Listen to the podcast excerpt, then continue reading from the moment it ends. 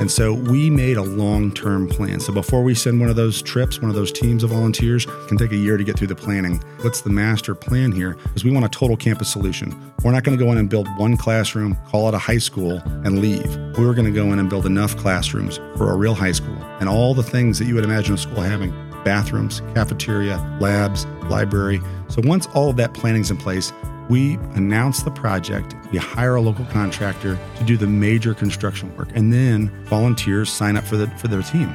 And those volunteers come from all over the US, but we've also had volunteers from Ireland, South Africa, all over the world. And they come on a 10 day service project at the school. What are the things that the professional contractor needs to do that lay people can't do? What are the things that lay people can help the professional contractor with? We'll think about what needs to be done and we'll do it right. We'll do meaningful work.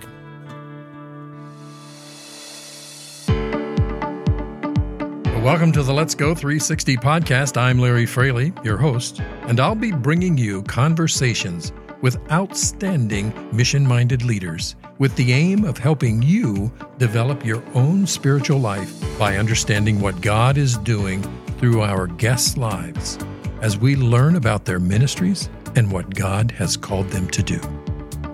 Well, greetings, everyone. I'm Larrie Fraley, your Let's Go 360 podcast host. First of all, thank you for supporting Let's Go 360 with your positive ratings, kind comments, and, and referrals to your friends. Let's Go 360 is part of Christ Church of the Valley here in the greater Phoenix, Arizona area.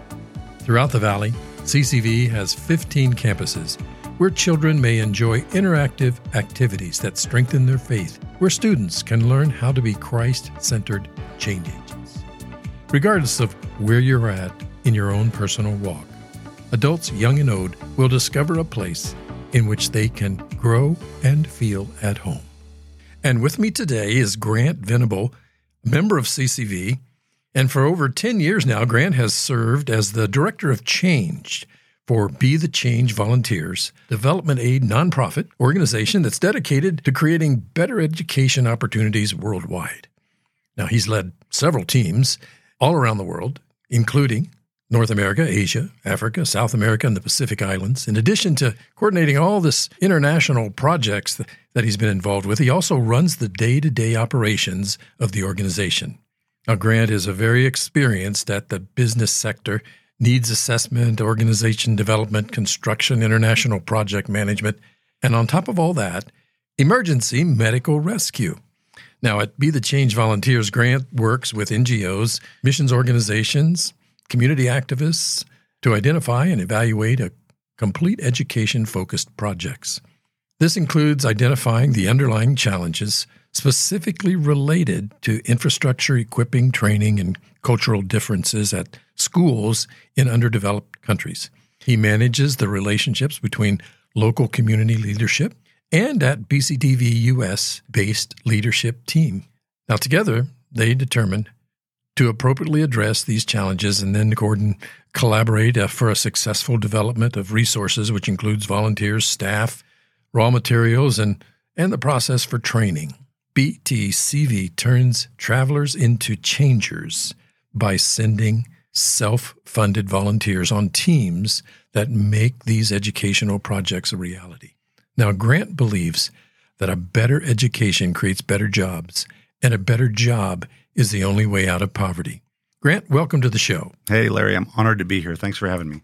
Well, why don't we start by just telling us a little bit about your family and how you got involved in this this amazing kingdom work you're doing? Well, um, you know, my dad, you know, I'm glad you asked because to know my story, you've got to know my parents' story. And my mm-hmm. dad um, grew up on a small dairy farm in southern Missouri, and um, you know, it, it, he's got a he's got a great lengthy story. But the short end of it is one day the cows got sick and they didn't have the farm anymore. So they moved to the city where his dad could get better work. And um, my dad witnessed all of that happen. And of course, you can imagine the challenges of that.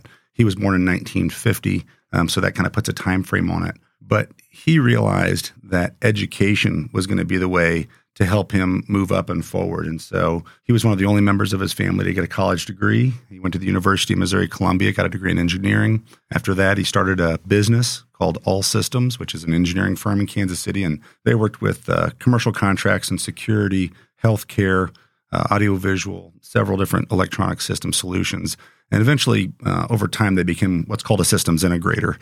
And so, for listeners who know what that is, it's um, basically making multiple complex systems work together in a commercial building uh, for his purposes.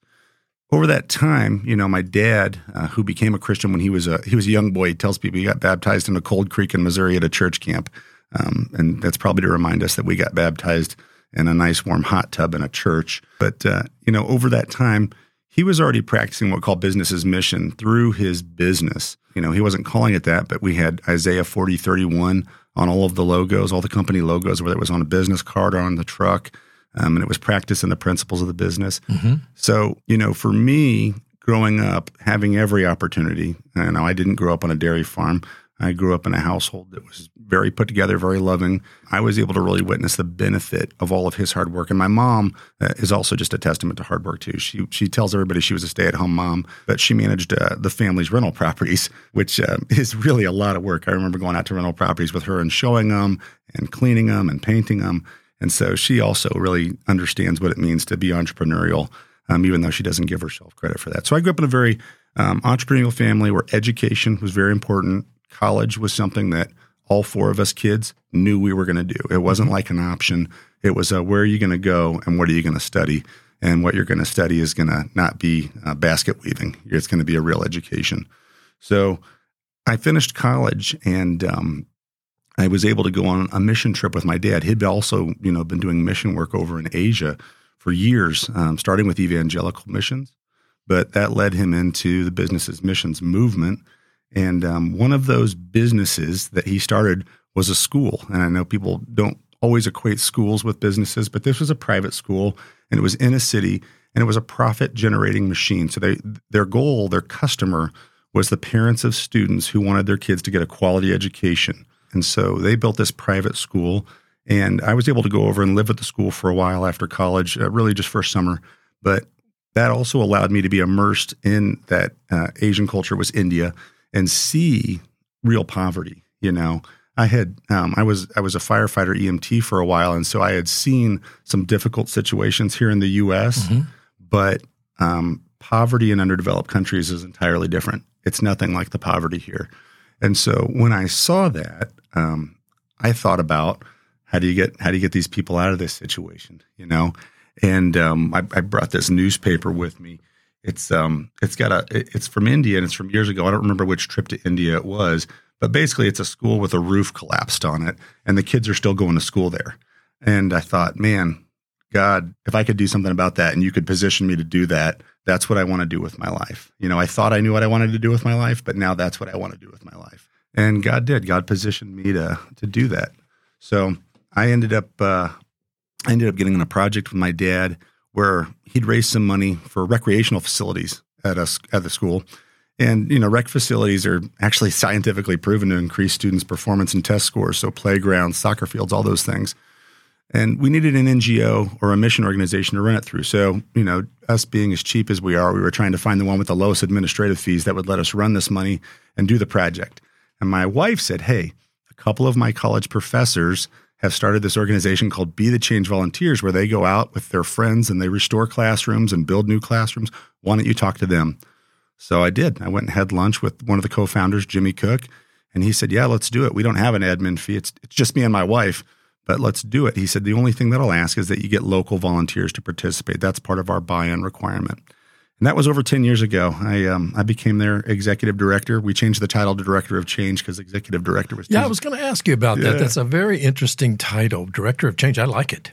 You know, we thought executive director made it sound like you were going to the principal's office every yeah. time you had to talk to me. Yeah. So I became the director of change, and we've done 70 education focused projects internationally.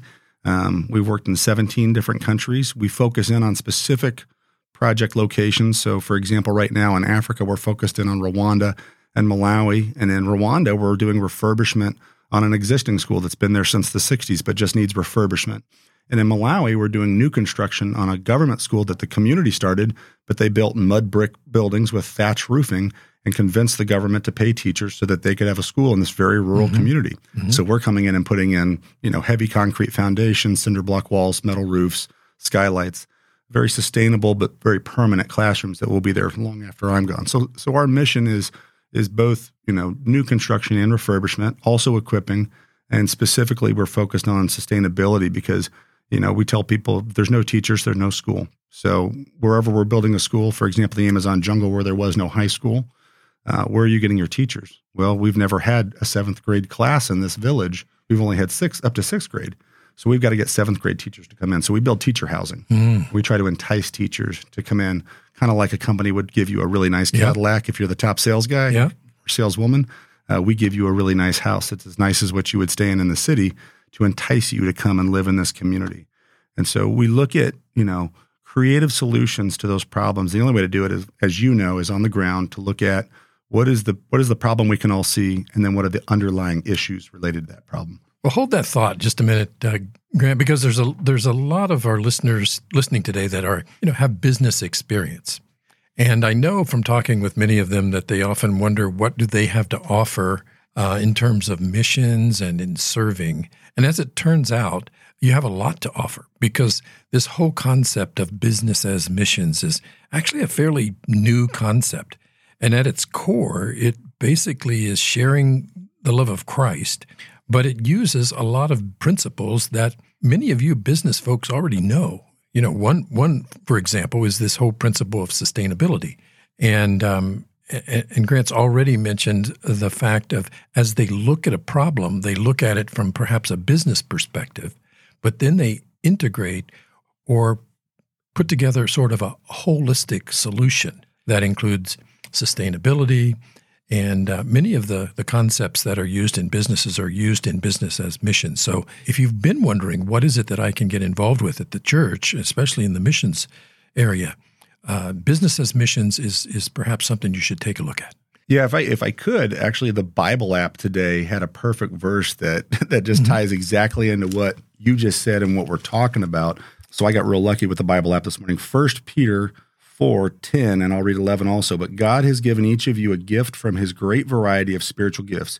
Use them well to serve one another. Do you have the gift of speaking? Then speak as though God himself were speaking through you. Do you have the gift of helping others?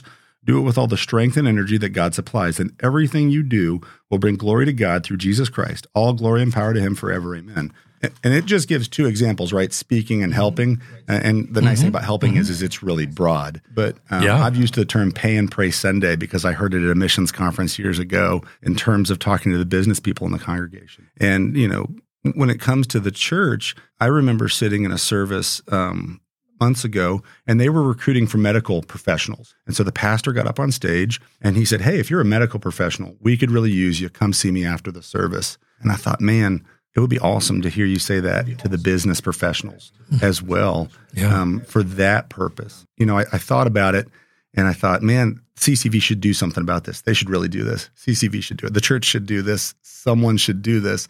And anytime that you mm-hmm. find yourself saying that to yourself over and over again, someone should do something about this. That's really the Holy Spirit telling you you should do something yeah. about this. And in prayer, God said, you know, I, I've given you all the resources all the understanding to do this. Um, so so go do it. And so what we did is we started a small group for business people. And um, I'm very much the host of the group. I don't have enough experience to be, you know, one of the people that participates, but I do get the benefit of hearing them. And, and um, there's kind of four parts to that. Can I tell you about the four parts sure. that, that we've discussed? Sure. And so we, we brought some, basically, these are mid to late career C level people. So CEO, CFO, chief IT officer, um, or owners of SME companies. All right. And so small, medium mm-hmm. enterprise. Mm-hmm. These are not just sole proprietorships, but um, these are mostly medium to large enterprise people. And they have a unique understanding of business in ways that, you know, employees, even managers can't really understand. Um, one of the examples is, you know, have you ever had to make payroll on Friday? And uh, I can't imagine the stress of that myself. Yeah. But the four key areas there the first one is community. And that is, you know, we see each other every Sunday and we don't know each other's name unless, you know, you're the guy shaking hands yeah. wearing a name tag, you might know their name. But it's important as a church community to get to know one another. Once we get to know one another, we know what resources that God's given us to use to serve one another and to serve our community, both here and far. So that's that's the primary thing is to get these guys and gals together so that they know who each other are and they know, hey, you know, I can go talk to this person because they can relate to my story Yeah. in a way that someone else can't because they've been there. They're a C level person. All right. And they can relate in a way that, you know, not C level people can't. Once we build that community and once we know each other's story, then we know what tools are in the toolbox, right? If we don't do that, we don't know what tools are in the toolbox. We may know there's a problem, but we don't know what tools we have to solve the problem. So once we build community, we've got that. The next one is mentorship. And mentorship is critical. You know, I was telling you in the church, if a married couple comes to the church and says we're having marital issues, the church has all these resources and they sprint to give you those resources, meet with a pastor, direct you to Christian counseling. But if you're a business person and you're having trouble, sometimes the church doesn't know where to point you because the business people haven't stepped forward and said, Hey, here, here I am Right. here I am. Uh, you know, I, I ran a business for 30 years and I've been through the ups and the downs and, you know, the near bankruptcies and the can I make payroll on Fridays. And I've also been through the, the, the, the peaks. I've been through the successes and how do you deal with the successes and how do you bless others with the successes? So that mentorship is unique. So these business professionals at that level can provide a unique mentorship that no one else can. So mentorship is critical. Um, then there's missions, and mm-hmm. that's where the business is missions, business for the kingdom is. And this really, you know, I use this every day at Be the Change Volunteers. All right. So we run with the heart of a ministry, but the mind of a business. Mm-hmm. Oh, well said. I like that. And, and that's not mine. I took that from someone else in another uh-huh. podcast, but Yeah. I thought it was so good. I think about it. You know, if you're a private mission school in rural India and you're not funded by the government, like the school in Malawi, Africa, where the government's paying the teachers, if you're a private mission school, you got to have a business plan. Mm-hmm. You got to know how you're going to pay those teachers. You got to have a fee structure. You might have to have a side agricultural hustle where you've got water buffalo and you're doing agricultural education with those water buffalo, but the milk that those buffalo are giving you help pay teachers. And so I use it every day at BTCV, but the missions part of it is again where I say it's not just pay and pray Sunday. Your your financial blessings from running a business are not just, you know, to cut a check and fund missions. You can participate in missions. And so you can you can either be near here in let's say the valley or you work with local businesses you know you've got someone who's about to invest their only $10000 that they've saved because they don't want to work for someone anymore they want to work for themselves but they don't know anything about a commercial lease they don't know anything about um, rules where you have to pay immigration service taxes on some of your employees if you run a if you run a restaurant they don't know those things. And so being able to connect current business leaders with those people really is a blessing to give them that mentorship. Yeah. that that is mentorship but also a local mission to provide that. Then far of course if you go overseas and you work in a community where you've got a church that is not sustainable a church plant that you know they're they're doing great but how do you pay that pastor? Because the pastor has to eat. And so what can you do to strengthen that community's economics? What can you do? Well if you find the maybe out of a thousand people the 20 business people and you help them with their business plan and you help them figure out how to do it well and you help them run a business with integrity uh, maybe even employ some people not only in the church but also non-believers that they can minister to through their business. That's critical for the business's missions when you're going far when you're going international. So there's two there. And then the last one of the four that we've identified and this isn't all me you know this is the guys uh, who are involved in the group is, is advisory to the church. And, you know, we know CCV uses business expertise all the time. A lot of our staff, you know, most of our senior staff came from the business community. Um, but if I were talking to other churches in the Valley or other churches across the U.S., you know, sometimes you're sitting down, smacking your head against the wall on a problem. You're a pastor. And if this isn't a pastoral problem, this is a business problem. This is an organizational problem. Call upon your business professionals to come in, not just pray with you, but advise you. And, and that's really, you know, what we've identified in business's mission, those, Yeah. those four key components. Well, I want to talk a little bit about your uh, and and all all of you just all of the stuff you just talked about, Grant, is is the reason why you're you're successful in the in what you're doing. But the one thing I know you do well, and that is trips. Um, tell us a little bit about your trips. Yeah. So for Be the Change volunteers, we take volunteers kind of like so I always use Habitat for Humanity as our as our example. They're a great mm-hmm. organization. They build houses mm-hmm. and they use volunteers to do it, but they also most people don't know this also use a professional contractor because there's codes and there's requirements and you want it done right. Now, in most of the places we take teams, there's not a lot of building codes, but we still want the building to be sound and solid and and safe for the students and teachers. So we organize volunteer trips as part of our long term work with schools. And when we partner with a community and a school, so I'll use Peru as the example. In Peru, our, we're partnered with our community partner, who is a community, usually a community activist. They run a business in the Amazon jungle, ecotourism business. They work with the local communities as part of their outreach beyond their business, so their social outreach. One of the villages said, you know, we'd like to have a high school. We have an elementary school, but the government hasn't provided us a high school. And so they said, all right, well, well, we'll start a high school. So they went to the Ministry of Education. What do we need to do to get a high school? Ministry of Education said, well, you got to get people who are willing to enroll. And so they went back to the village. They enrolled everybody. But ultimately, you know, they, they got to the point where they said, we need the infrastructure. And that's where we came in. And so they came to BTCV. They went through our application process, which is lengthy. We don't say yes to everybody. Um, it's also voted on by a seven member board every, board every project, and they don't say yes to everything, but they said yes to this. And so we made a long term plan. So before we send one of those trips, one of those teams of volunteers, there's a lot of planning that goes into it. It can take a year to get through the planning. Um, and what is what's the major vision look like? What's the master plan here? Because we want a total campus solution. We're not going to go in and build one classroom, call it a high school, and leave. We were going to go in and build enough classrooms for a real high school and all the things that you would imagine a school having bathrooms, cafeteria, labs, library. So once all of that planning's in place, we announce the project, we hire a local contractor to do the major construction work. And then once we've announced it through our newsletter and our website and our podcast, volunteers sign up for the for their team. And those volunteers come from all over the US, but we've also had volunteers from Ireland, South Africa, all over the world. And they come on a 10 day service project at the school.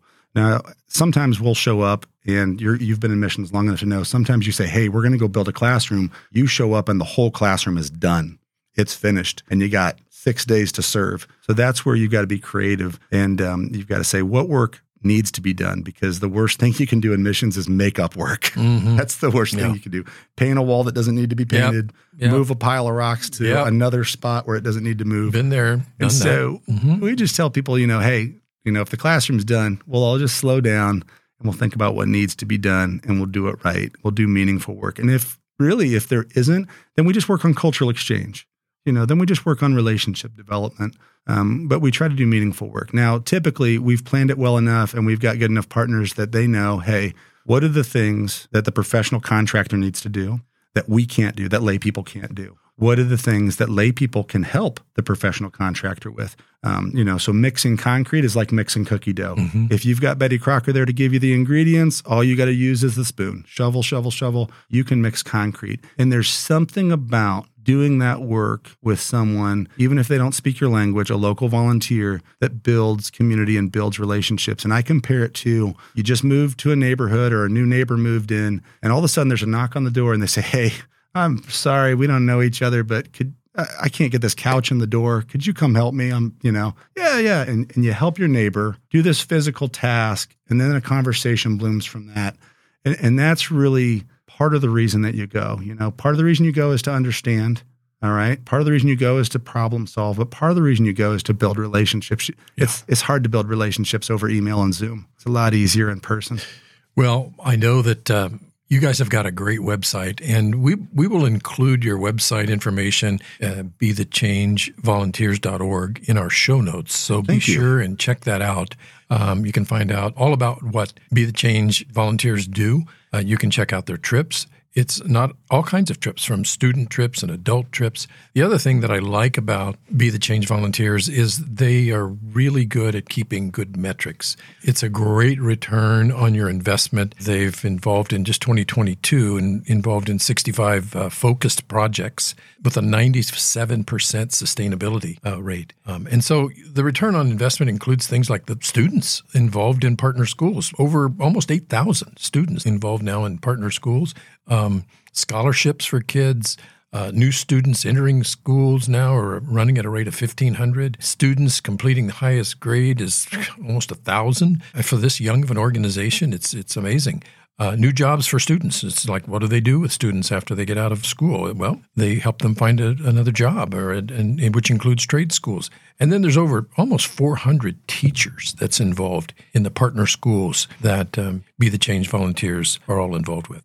Well, Grant, thanks for coming today. What uh, would you like to leave with our audience? Is there one word or one prayer, something you'd like to leave with our audience today? Well, Larrie, thanks for having me. First of all, it's an honor to be here on the podcast.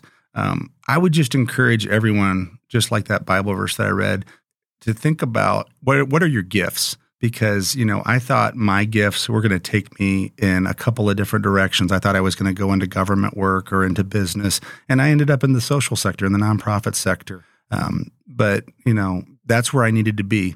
So think about what your gifts are, and think about are you using them for your church? Are you using them appropriately for your family? But use your gifts. Really sit down and think about it. And I also would encourage those of you that have not done uh, the next steps at uh, CCV check that out uh, to be able to understand what your next step is in your journey because we're all different and we're all different places in our journey. So the next steps is a great class, great thing to take to make sure that uh, that you know what uh, God has in store for you next. Oh, thank you, Grant, and and God bless you. And we'll look forward to having you back again to kind of see what God is doing at uh, Be the Change Volunteers.